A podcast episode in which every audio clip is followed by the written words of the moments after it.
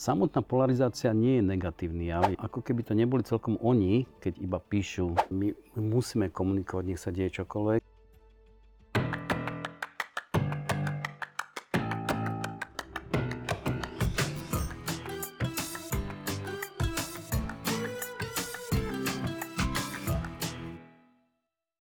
Dobrý deň. Vítam vás pri ďalšom pokračovaní našich rozhovorov, ktoré spadajú pod podcasty a videá realizované na našej paneurópskej vysokej škole. A moje meno je Michal Čerešník, pôsobím ako docent a vedúci psychologickej poradne na našej fakulte Paneurópskej vysokej školy. Dnes je tu so mnou veľmi milý host, pán doktor Dušan Ondrušek, vynikajúci psychológ a lektor PDCS. A nechám mu priestor, aby povedal pár slov o sebe a o tom, čo to vlastne PDCS je, pretože možno túto skrátku poznáte, ale neviete úplne presne, čo sa za ňou skrýva. Ďakujem veľmi pekne za prijatie pozvanie, pozvania do našej diskusie. Nech sa páči, nechávam ti slovo. Veľká vďaka za pozvanie. Ja som z organizácie, ktorá má skrátku PDCS, čo je Partners for Democratic Change Slovakia a sme súčasťou takej medzinárodnej siete, ktorá celá v 20 krajinách po svete sa venuje transformácii konfliktov. My sa snažíme e, vnášať kultúru do riešenia konfliktov, nenásilnú kultúru a hľadať možnosti aj vo vzdelávaní, ale aj v praktických zásahoch, ako sa vyhýbať násiliu. Čiže to je moja práca. Ja kedysi dávno som začínal na Univerzite Komenského, robil som v psychologickej poradni a potom po 14 rokoch sme sa rozhodli, že založíme takúto neziskovú organizáciu a odvtedy už veľmi, veľmi dlho, viac ako 30 rokov, fungujeme tak, že na Slovensku, ale aj po svete chodíme a ja som vo viac ako 40 krajinách sa snažil zasahovať do konfliktov ako mediátor, facilitátor. Čiže toto je to, čo robím. Ja som mal tú čest, že som si zažil tvoj vzdelávací kurz. Bolo to už dosť dávno, myslím, že nejakých dobrých 7 rokov dozadu. Bavili sme sa o participatívnom vzdelávaní, ale dnes tu nie sme preto.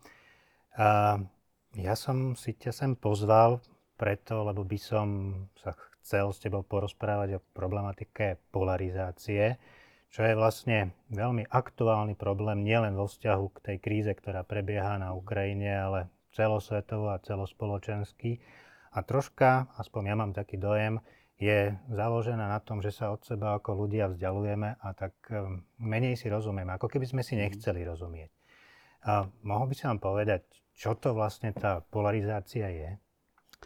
Uh, to je pojem, ktorý sa tu pomaličky udomacňuje a kedysi si sociálni veci si požičali tento pojem zo strany optikov a, a prírodnej vedy, lebo sa ukázalo, že dynamické procesy, ktoré sú medzi ľuďmi a v spoločnosti, majú podobné charakteristiky, že sa niekedy deje to, že sa pri diskusiách a vzťahoch e, skupiny vzdialujú od seba, že sa extremizujú postoje a to tak, že e, ľudia sa stiahujú ku pólom, že stále menej máme takú tú strednú časť ľudí, ktorí sú niekde medzi a ak to ide zlým smerom, tak vlastne my spolu nerozprávame, lebo veľmi silne zosilníme svoje extrémne postoje a samotná polarizácia nie je negatívny jav, je to prirodzený jav, ktorý pomáha dokonca v niektorých situáciách ujasňovať postoje a, a má to taký charakter rozpínania a stiahovania. Ale vidíme aj v malých skupinách, aj v, vo väčších komunitách a dokonca aj celosvetovo v štátoch nejaké také javy, ktoré, s ktorými ťažko vieme spolupracovať a nejak sa k ním postaviť. A to, čo je nepríjemné, je, že po nástupe komunikácii na sociálnych sieťach vidíme, že v tom online priestore dochádza k oveľa masívnejšej a rýchlejšej polarizácii, až tak, že sa nevieme dorozumieť. Uh-huh. Čiže, ak hovoríme o polarizácii, máme v prvom rade na mysli e, nejakú, nejaký nesúlad medzi e, názorovými smermi nejakých, povedzme, dvoch skupín. Dobre, dobre som tomu porozumel. Áno, presne. Niekedy tých skupín môže byť aj viacej. Mm-hmm. Mm-hmm. Chcel som sa spýtať, a toto vymedzenie a také pripodobnenie k tomu, čo sa deje vo fyzike, je pre psychológiu typické. V podstate od začiatku sa mm. s mhm. tým stretávame a veľmi sa chceme podobať takej exaktnej vede. A, ale možno by bolo dobré pre bežných ľudí, pre nás bežných ľudí, keby si nám povedal nejaký taký príklad z tvojej praxe. S čím, s čím si sa stretol? Kedy, kedy sa nejaké skupiny nezhodli a bolo treba pracovať na tom, aby sa nejak názorovo priblížili alebo zblížili? Ja som viackrát fungoval aj v takých povojnových situácií a keď, keď je ten konflikt ostrý, to znamená, že tam boli nejaké obete uh-huh. a kde to veľmi proste prežívame roky a desiatky rokov, tak uh, tí ľudia takmer nemajú šancu spolu rozprávať. Keď sme boli zavolení na, do balkánsk, balkánskému konfliktu do Bosny, uh-huh. tak sa ukázalo, že tí príbuzní obeti a ľudia, ktorí boli zasiahnutí v tou situáciou, napriek tomu, že hovoria veľmi blízkymi jazykmi, srbsky, bosenský, chorvátsky, tak e, neboli schopní nachádzať nejaký spôsob sa k sebe normálne vzťahovať. Uh-huh. A je to také bolestné to, to vidieť. E, na druhej strane vidíme, že po dlhých rokoch, naozaj to niekedy trvá jednu celú generáciu a niekedy aj viacej, tak nachádzajú nejakú cestu k sebe. Spravidla e, tí, ktorí nezažili tú najostrejšiu násilnú fázu konfliktu.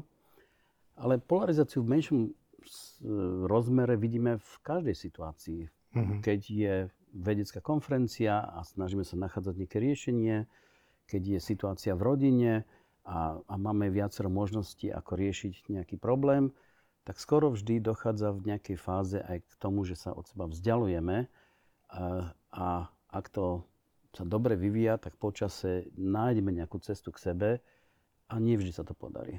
Uh-huh.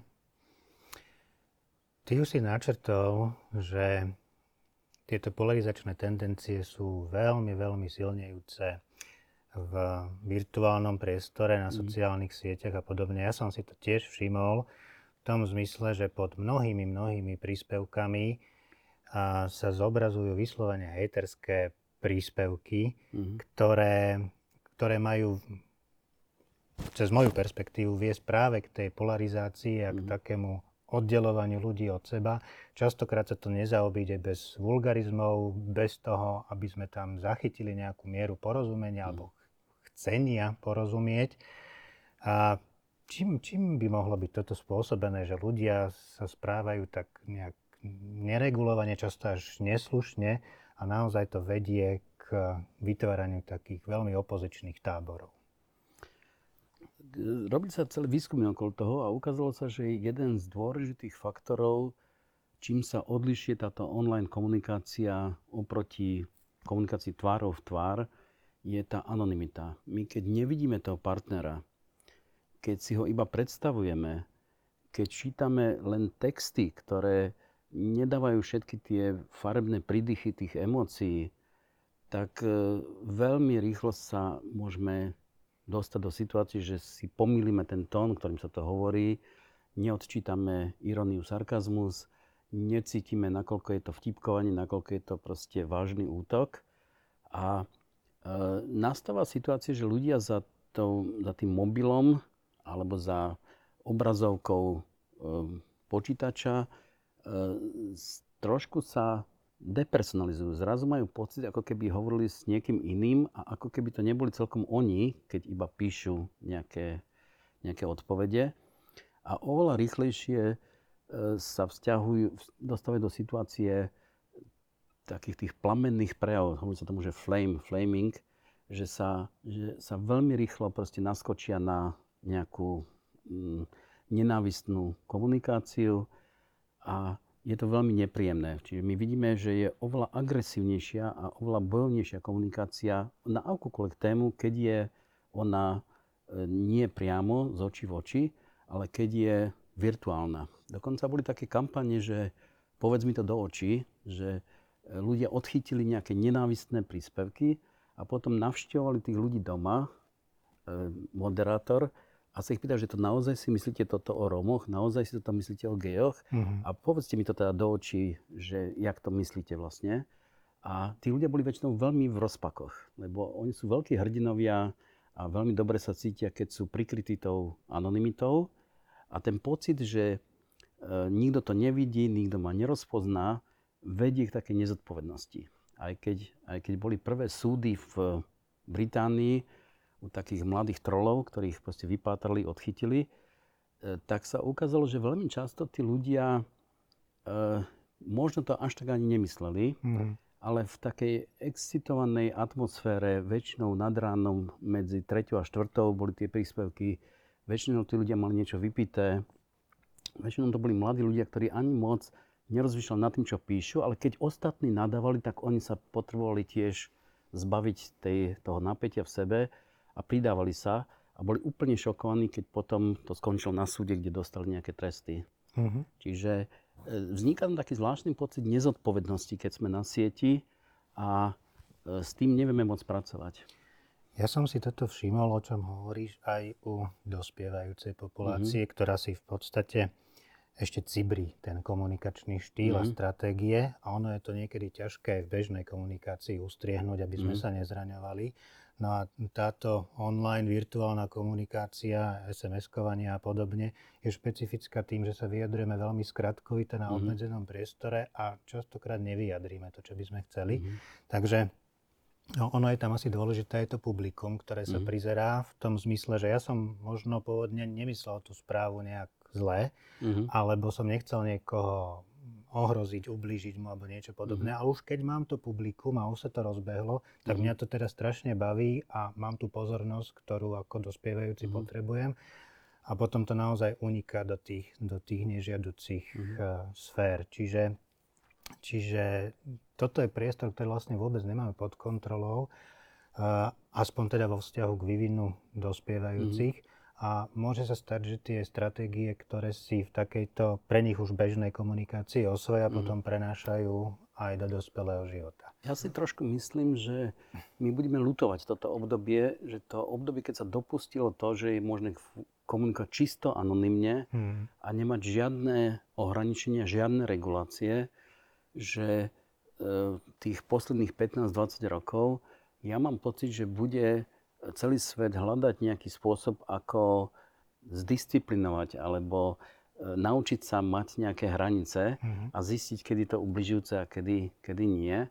Lebo e, naozaj my vidíme, že tam je mnoho porušení zákona, že dochádza k prenasledovaniu proste ľudí až do takých situácií, že, že, že zachytávame samovražené pokusy nejakých ľudí, ktorých zhanobili na anonymne na sociálnych sieťach. Čiže uh, je to trošku patológia, čo sa, čo sa deje a nejakým spôsobom my budeme musieť nájsť nejaké riešenie, aby sme to nešírili, lebo veľa ľudí má rôzne psychické problémy aj vďaka týmto podmienkam. Ja som si všimol, že tieto iniciatívy otočiť mm. nastolený trend uh, už existujú. Mm. A dokonca mám osobnú skúsenosť tiež cez PDCS, cez eh, Lukáša Zorada. Mm. Tiež som s tým absolvoval určité vzdelávanie a teda on hovoril o iniciatíve, myslím, že sa volá Som tu. Mm. Vyslovene, vyslovene ide o príspevky ľudí, ktorí zachytia tieto mm. trolovské, mm. heterské trendy mm. a vstúpia do komunikácie s tým, že ju chcú skľudniť, troška mediovať a mm. dodať je troška takej vecnosti, nadhľadu a tak ďalej. Mm. V tom zmysle, teda, že vyjadria svoj vhľad a snažia sa zmieriť obidve strany aj s tým, že sú tam označení, myslíme, hashtag som tu uh-huh. a, a v podstate cez túto iniciatívu je možné vidieť tieto, tieto úvodné tendencie uh-huh. a okresávať tie hrany uh-huh. medzi tými nepriateľ, nepriateľnými stranami. Uh-huh. A napriek tomu stále silnie ten trend uh-huh. negativity a hejterstva a trolovstva vo virtuálnom priestore. Prečo je to tak? Tých príčin je naozaj veľa. Uh-huh. Sem nechcem ísť, ale chcel som sa spýtať na fenomén, ktorý ste spomínali. v PDCS na vašej facebookovej stránke a relatívne nový a ani nie, že relatívne nebezpečný, nebezpečný. Uh-huh. A, a bol nazvaný ako nedobrovoľný celibát a tiež dosť súvisí s polarizáciou, ale s takouto bazálnou v zmysle uh-huh. nedorozumení medzi mužmi a ženami. Uh-huh. Čo, čo to Toto je? je veľmi prekvapujúci fenomén, lebo my sme boli E, nejak už sme si zvykli na to, že áno, existujú nejaké teroristické skupiny, existujú nejaké veľmi nebezpečné e, hlásania, šírenie násilia a väčšinou tie témy, o ktorých sa to koncentrovalo, boli rasizmus, boli záležitosti okolo nejakých nacionalistických proste, pocitov, nejaké, nejaké ideologické proste dôvody, ale v posledných e, asi desiatich rokov, možno že menej dokonca, e, zrazu zachytávame nejaké skupiny, ktorým sa hovorí incel, e, involuntary celibate, nedobrovoľný celibát, že sa aktivizujú a radikalizujú väčšinou chlapci, takí 20-roční, ktorí sa spájajú na základe toho, že nenávidia ženy a E, často išlo o ľudí, ktorí boli hlboko frustrovaní, lebo boli odmietaní vlastne ženami a mali opakovaný zážitok tohto typu. A namiesto toho, aby s tým pracovali nejak ináč, tak začali e, smerovať svoju agresiu proti ženám a proti mužom, ktorí majú úspech u žien. A organizovať do skupín na online, takisto proste vidieť, že tá, tá anonimita im pomáha. A e, vyzývajú k útokom a prebehlo vlastne už niekoľko sérií takýchto útokov. E, tie obete zatiaľ sa počítajú desiatky, ale je to tak šokujúci fenomén, že, že všetci e, sa zobudili, lebo toto, ak by sa začalo šíriť, no tak ako máme ďalšiu nezmyselnú tému e, takýchto útokov. E, keď sa snažili niektoré z tých sietí, ktoré vlastne zistili, že tie skupiny sa organizujú a vymieňajú si väčšinou v darknete, v tých neviditeľných podobách e, internetu, e, si vymieňajú svoje e, výzvy k násiliu a tak ďalej, tak e, pod tlakom nakoniec Reddit a ďalšie siete 4chan zrušili niektoré z tých skupín a zrazu zistili, že tam je že 40 tisíc organizovaných mladých mužov a a šíria takéto, takéto narratívy. E, moc zatiaľ nevieme, čo s tým, lebo ten dôvod vyzerá, že je čisto osobný, nejaká taká hlboká frustrácia. Mm. Veľmi sa podobajú tie prejavy nejakým iným násilným skupinám, ako takí, že supremasisti, ako tí, ktorí hlásia nadradenosť bielej rasy, alebo nejaké iné prejavy fašistických a semifašistických skupín. Ale, ale tá téma vyzerá ako keby nová a, a nie je celkom ten narratív, ako oni to hlásajú, že oni sa preto organizujú, lebo sa bránia tomu odmietaniu. E, veľmi často sú odmietaní preto, lebo hlásajú takéto názory. Mm. Čiže začnú e, konečne nejak aj analytici zistovať, čo sa vlastne deje. Preniknúť do tých skupín je dosť náročné a, a, a zrejme určite nastane situácia, že sa bude s nimi aj nejako poradensky, terapeuticky, vzdelávaco pracovať, e, lebo e, tie javy vznikajú ako dôsledok nejakej hlbokej frustrácie. E, to, to je skoro vždy tak, že to začína násilie takto, ale, ale je to infekčné. Proste každé hulváctvo je infekčné, tak toto tiež.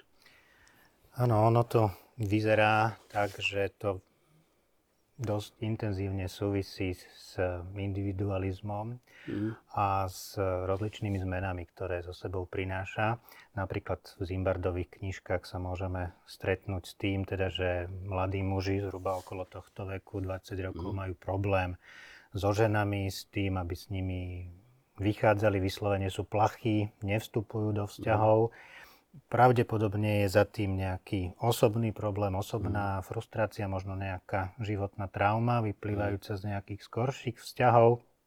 No a vlastne vyzerá to tak, že títo mladí muži sa zoskupujú mm. a vyberajú si alternatívne formy žitia, v tom zmysle, že naozaj nevstupujú do reálnych vzťahov so ženami, ale vyberajú si skôr pornografiu ako, ako nejaký spôsob uspokojenia svojich sexuálnych potrieb a podobne. Pravdepodobne to nejakým spôsobom súvisí tieto dva fenomény. To, čo je na tom také smutné a nebezpečné, že naozaj je, hoci je to polarizačná tendencia, tá, a dali by sa možno aplikovať niektoré princípy, ktoré poznáme z, z práce, z, napríklad s tými spomínanými fašistami alebo teda in, inými skupinami, mm. tak uh, nejaká celková stratégia alebo predstava o tom, ako by sme mali postupovať, neexistuje. Napriek tomu asi existujú určité postupy, ako sa s polarizáciou vyrovnať a ako, ako depolarizovať vzniknutú situáciu, respektíve tie skupiny, ktoré sú involované. Existujú nejaké efektívne nástroje, ako, ako s týmto fenoménom bojovať? Takže medzi najzaujímavejšie mechanizmy, ako sa snažiť o riešenie takýchto situácií, je pracovať práve s tým stredom, s ľuďmi, ktorých názorovo nie sú ani na jednom pole alebo na druhom pole, ale sú niekde medzi na tej škále. A to vyzerá potom tak, že my zámerne vyhľadávame ľudí, ktorí sú v tom strede. Niekedy tým ľuďom, ľuďom ktorí sa nachádzajú v tom strede, sa hovorí bridge builders, nejakí premostovači. Mm-hmm. Ľudia, ktorí z nejakého dôvodu sú schopní porozumieť aj jednu stranu tej škály, aj druhú stranu tej škály. Napríklad, keď na Slovensku vyrasta niekto v zmiešanej rodine maďarsko-slovenskej, mm-hmm. lebo jeden rodič, otec bol Maďarom a mama Slovenka, alebo naopak, tak má e, to trošku ťažšie, ale má obrovskú výhodu, pretože rozumie dvom kultúram. Dobre ovláda obidva jazyky a rozumie, na čo sú citliví jedni aj druhí.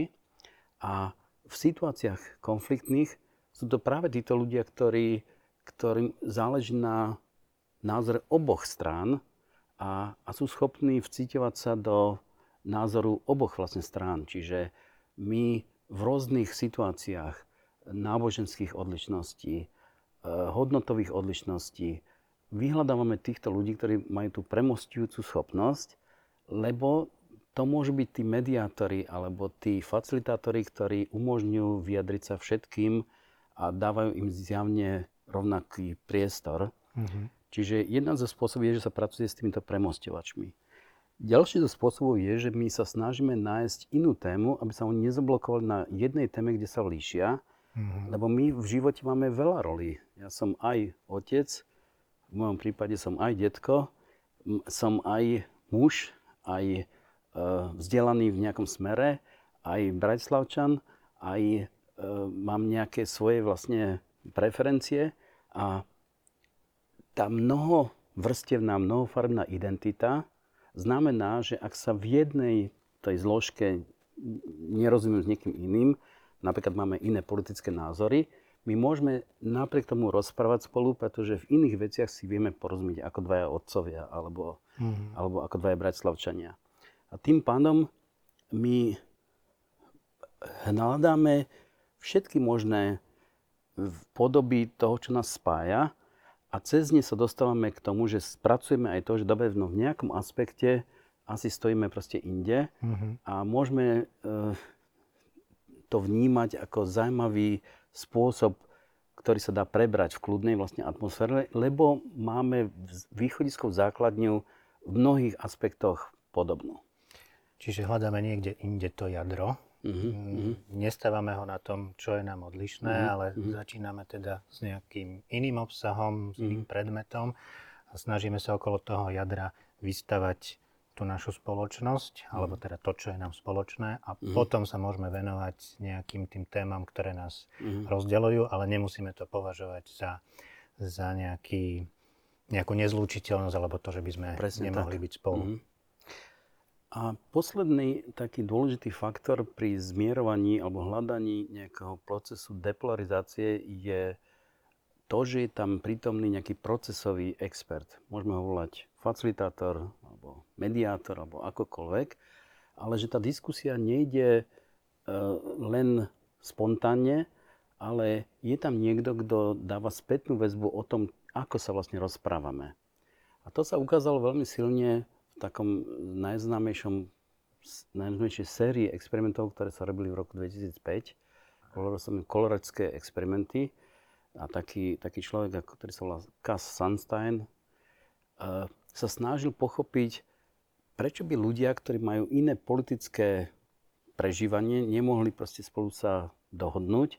Takže dal dokopy vo veľkej miestnosti skupiny demokratov a republikánov, teda ľudí konzervatívnejšie a liberálnejšie mysliacich a e, nechal tie skupiny v osmiciach alebo desaticiach rozprávať okolo stolov na, na veci, na témy, ktoré ich rozdeľovali, typu e, e, či zasahovať do klimatických diskusí, či je rozumné uvažovať o partnerstve ľudí rovnakého pohľavia, či je vhodné mať afirmatívnu akciu, že zvýhodneme menšiny v práci a vo vzdelávaní.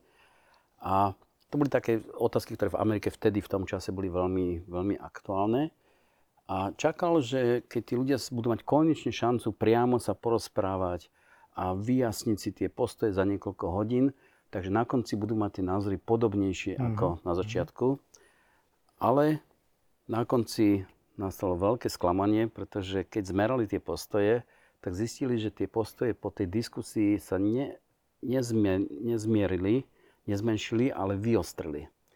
A keď potom hľadali, čo sa vlastne stalo, tak prišli na to, že, že tá diskusia bola neregulovaná, že sa presadili len tí najdivokejší diskutéry, hmm. ktorí bez akýchkoľvek e, princípov zmiešavali svoje dojmy a fakty, že mali, bolo tam veľa osočovania, veľa proste obviňovania a že na takéto diskusie tie sú potrebné, ale je potrebné, aby tam bol niekto, kto proste občas zastaví tú diskusiu a povie, že prosím vás, vy ste už mali 10 príspevkov, ale tu nám máme 4 ľudí, ktorí ešte ani raz to neozvali, dáme priestor aj týmto. Mm-hmm. Aby sme počuli aj nejaké iné hlasy. Alebo, prosím vás, to, čo teraz hovoríte, to je váš dojem osobný, alebo to vychádza z nejakého výskumu alebo nejakého zdroja.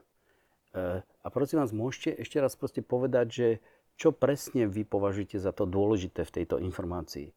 A takéto jemné moderovanie tej diskusie nakoniec spôsobilo to, že, že ona môže byť oveľa, oveľa kvalitnejšia.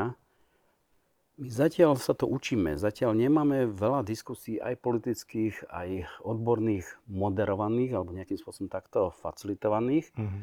ale začíname zisťovať, že vtedy, keď ona je facilitovaná, tak aj výskumy ukazujú, že výsledok môže byť oveľa, oveľa kvalitnejší, lebo sme donútení počúvať tú druhú stranu a je to vlastne asi budúcnosť aj, aj toho, jak budú verejné diskusie vyzerať. Mm-hmm. Je to asi také mm, nesenie umelosti alebo umelého prvku mm-hmm. do tej komunikácie, ale môže mm-hmm. byť veľmi prospešné v tom zmysle, že skoro vždy tá mm. informácia, ktorú komunikujeme, nesie aj nejaký emočný potón mm. a minimálne teda v zmysle mediovania toho mm. a okresávania, mm. Vyhľadenia tej emócie mm. môže byť veľmi prospešná aj v zmysle napríklad e, upravenia tej skupinovej dynamiky, ktorá má mm. nejaké svoje pravidlá. Existujú ľudia, ktorí majú tendenciu ovládať diskusiu, mm. priestor a tak ďalej. A práve tým, že, že im v podstate berieme ten čas a priestor, nechávame priestor ostatným. Mm ostatným ľuďom. Ja som veľmi rád, že si, že si spomenul tú nutnosť komunikácie a, a to, že nekomunikovať nie je cesta, pretože mm, vidíme tie implikácie aj v psychologickej praxi, aj v zmysle, povedzme, medzinárodných vzťahov. Napríklad, keď mám problém so svojim rodičom, povedzme s otcom, tak nie je nie je cesta s ním nekomunikovať a mm, zotrvať vo vyhýbavom správaní, pretože to nejakým spôsobom neskresáva tie hrany, ale práve na, naopak mm. nás to oddeluje od seba, alebo podobne pri Putinovi. Hej? My mm. sa môžeme, môžeme mať tendenciu sa od neho vzdialovať a nekomunikovať sa, nekomunikovať s ním, odstrihnúť ho, alebo odstrihnúť sa mm. od Ruska ako takého, alebo od teda tých najvyšších vrstiev ruských, ktoré, ktoré ovplyvňujú dianie na Ukrajine a pri tom vojovom konflikte, ale naozaj by to chcelo skôr ten opačný proces, intenzívne s ním komunikovať a, a dať mu najavo teda, že ho počúvame, vnímame a mať tam čo človeka, ktorý sa v tom mediačnom procese uh, vyzná a, a má tie diplomatické schopnosti vyrovnávanie rozdielov medzi jednou a druhou, mm. druhou stranou, lebo toto naozaj vyzerá konkrétne tento konflikt ako také, také protrahovanie, polarizácie západ versus mhm. východ, ktorý sa vlastne ťahá od konca druhej mhm. svetovej vojny a, a ovláda celý svet. Takže, takže to je asi ten základný prostriedok mm. počúvať sa mm. a, a komunikovať navzájom. My, my máme skúsenosť za posledných 7-8 rokov, že často sme chodili do Ukrajiny aj na, do Ruska robiť tréningy s rôznymi skupinami ľudí. A e, teraz to, čo vidíme, je, že my máme obrovskú empatiu, veľmi súcitíme, keď vidíme proste, ako trpia tí, tí Ukrajinci, naši kamaráti, proste, ktorým vidíme, že im rakety zničili proste ich e, sídla, neziskovky a tak ďalej. A snažíme sa organizovať ľudí, aby im trošku mohli pomôcť, ako len sa dá. Ale, ale vidíme, že to nie je celkom taký čiernobilý obraz. Tam sú aj Rusi, ktorí, e, časť z nich je spracovaných tou šialnou propagandou a, a hovoria úplné zvláštnosti a, a, a, a dívame sa, či naozaj tomu veria, čo proste rozprávajú.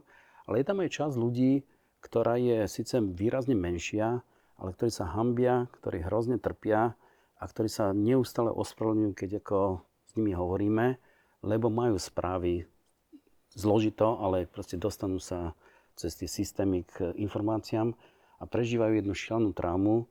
Ak to bude také ako v tých iných vojnách, no tak tie traumy sa budú spracovať nie jednu generáciu, ale 3-4 generácie a bude to um, niečo, čo sa hovorí, že dochádza k, k uh, nejakej trans prenos, prenosu mm. traumy ešte mm. do mhm. ďalších generácií. Mm. Čiže aj ľudia, ktorí e, ešte nežijú teraz, tak ešte títo budú proste spracovať vlastne vo svojom vyrovnávaní sa s tou históriou Čiže práve preto by bolo fantastické, keby sa toto zlo podarilo zastaviť čo najskôr, lebo každé ďalšie predlžovanie bude znamenať ďalšie a ďalšie utrpenie na všetkých stranách. Áno, určite sa to, čo hovoríš, netýka len rusko-ukrajinského konfliktu, mm. ale všeobecne našich mm. vzťahov. Asi by sme sa mali snažiť predovšetkým na individuálnej úrovni približiť sa tej druhej strane, s ktorou komunikujeme. Ja by som ti chcel veľmi pekne poďakovať za svoj čas, ktorý si si našiel. To je to najcennejšie, čo nám môžeš dať. Viem, že máš veľa, veľa pracovných aktivít, že to stojí veľa času a veľa energie. A, a preto si veľmi cením, že si k nám zavítal a otvoril túto, túto veľmi mm. významnú tému, ktorá ovláda v podstate našu spoločnosť, mm. možno pre niekoho skryte, ale je tu prítomná. Poprosím ťa ešte o záverečný odkaz pre ľudí, ktorí nás počúvajú, ktorí nás pozerajú. Všetky tieto veci sa nedajú povedať skrátko, ale tak keď to veľmi, veľmi, veľmi zjednoduším, tak asi by som proste povedal, že my musíme komunikovať, nech sa deje čokoľvek a musíme si pamätať, že zlo a hulváctvo je nákazlivé. Takže snažíme sa to zastaviť čím skôr. Ďakujeme všetkým, ktorí nás pozerali, ďakujeme všetkým, ktorí nás počúvali. Veríme, že si pre vás pripravíme ďalšie témy, ktoré môžu byť pre vás zaujímavé. Ďakujeme za vašu pozornosť a prajeme ešte pekný deň.